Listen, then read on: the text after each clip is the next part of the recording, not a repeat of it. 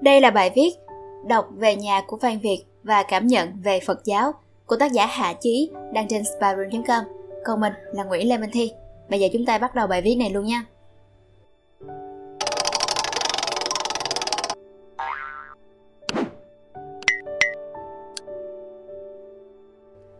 Tìm ý trong lời cũng như khều trăng đáy nước, có liên quan gì đến sự thật đâu. Phan Việt Đọc về nhà của Phan Việt có hai điều mà mình bất ngờ. Thứ nhất, Phan Việt, một tiến sĩ, giáo sư ngành xã hội học, hiện đang giảng dạy đại học ở Mỹ. Đối với con đường tìm về Phật giáo, chị cũng chỉ là một môn đồ hoàn toàn mới toanh, bắt đầu tìm hiểu mọi thứ. Điều thứ hai, đó là Phan Việt có rất nhiều câu hỏi, rất nhiều cố chấp, giống như mình. Vài chi tiết ấn tượng khi về nhà. Khi đọc về nhà, có rất nhiều chi tiết đắt giá, mặc dù câu chuyện thật ra rất nhẹ nhàng, đúng chất một cuốn tự truyện Ví dụ như việc Phan Việt khi mới sống trong chùa đã rất nghi ngại, nghi ngờ mọi thứ từ chuyện Phật, Bồ Tát, ông Hoàng, Mẫu, Ma quỷ, nhập xuất cho đến việc các sư thầy có thể cũng đang đi theo những ảo tưởng mà không biết. Phan Việt chia sẻ, khi tôi chưa có bằng tiến sĩ, tôi thấy việc có bằng tiến sĩ là một cái đích đáng mơ ước. Nhưng khi có rồi, tôi thấy nó bình thường. Tôi không quan trọng việc người ta có biết tôi là tiến sĩ thậm chí thấy rằng không có bằng tiến sĩ cũng chẳng sao. Vì vậy, cô không ngần ngại đặt câu hỏi, việc Thái tử Tất Đạt Đa, tức Đức Phật, đã rời bỏ tất cả có phải cũng vì giàu có mà thấy sự giàu có là bình thường, muốn một thứ khác lớn hơn hay không? Thầy trụ trì giải thích, tiền thân của Phật tổ đã là Bồ Tát, làm thái tử do phước báo và nguyện lực, chứ không phải tình cờ làm thái tử rồi chán ngán mà bỏ đi. Tức là dù Đức Phật Thích Ca có sinh ra trong một gia đình nghèo khó, bần cùng, thì rồi Ngài cũng vẫn có thôi thúc tìm sự giải thoát và sẽ từ bỏ gia đình để ra đi. Nhưng với tất cả những công đức đã tích tụ từ các kiếp trước, Ngài phải sinh làm thái tử. Mình rất thích chi tiết này bởi nó liên kết rất nhiều thứ trong đầu mình về nhân quả, nên được hiểu một cách sâu dày hơn. Có lần mình và một người chị cũng nói về việc này. Chị cũng nói, trong một cuốn sách về tâm thần, tâm lý học, cũng từng nhắc đến giả thiết không phải tự nhiên ai đó sinh ra đã giỏi cái này, làm cái kia một cách xuất sắc hay có niềm đam mê như vậy. Có thể rằng, người đó đã từng thích và từng học chính lĩnh vực họ đang theo đuổi trong rất nhiều sinh mệnh trước đó của họ. Đó là phần ký ức được lưu lại trong tiềm thức một cách bí mật. Phan việt viết, về chuyện phước báo của các kiếp trước thì tôi đã gặp đủ các hạng người trên đời để thấy một chuyện thế này có người sinh ra đã thấy làm việc lớn là chuyện đương nhiên, bất chấp xuất thân của họ cao sang hay nghèo hèn. Họ có thể chịu khó, chịu khổ lúc bé hay lúc trẻ mà không bận lòng vì họ luôn biết cái lớn của mình.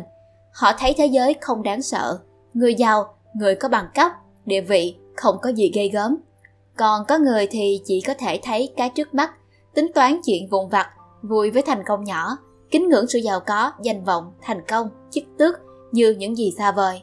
Họ không thể nào tưởng tượng việc mình là chủ các cuộc chơi lớn mang tầm quốc gia, quốc tế, là người lãnh đạo, mở đường, tạo lập các truyền thống mới. Nghĩa là cái định dạng lúc khởi đầu, tầm cỡ của một người mà thầy gọi là nghiệp lực ở các chúng sinh phàm và nguyện lực ở các bậc tái sinh có thể là cái có thật. Có một đoạn khác mà thầy trụ trì nói mình cũng rất thích. Ban đầu vốn không có cái cốc, do có người sinh tâm muốn có một vật để đựng nước uống có đất, có lửa, có gió.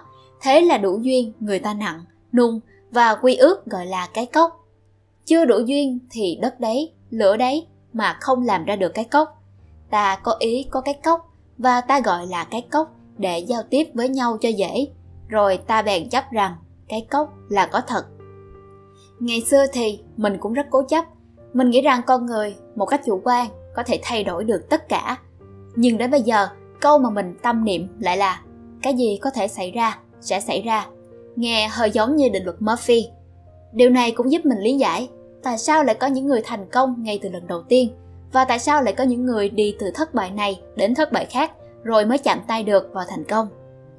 Mình nghiệm ra, người ngay từ lần đầu tiên vẫn có thể thành công, có thể vì họ vô tình. Sâu xa hơn cũng không hẳn là vô tình. Hội ngộ đủ yếu tố để thành công và việc họ đạt được thành công là tất yếu không phụ thuộc vào đầu tiên hay thứ hai, thứ ba.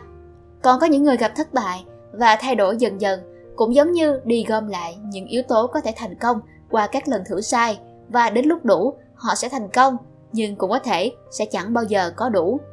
Giống như đúng là đúng với mọi trường hợp và sai chỉ cần tồn tại một trường hợp sai. Duyên hợp thị sinh, duyên tan thì họa diệt. Nghệ thuật. Tạm chuyển từ nội dung sang nghệ thuật mình rất thích cách phan việt viết về nhà. Đó là cách viết của một nhà văn, một nhà báo. Có những đoạn chị Hoàng là ghi lại, không đánh giá, không kết luận, mà phân tích từ nhiều chiều như một phóng sự. Nhờ vậy, câu chuyện trong về nhà không hoàn toàn là triết lý giáo điều, mà đó là câu chuyện về những cuộc đời, những con người rất thật.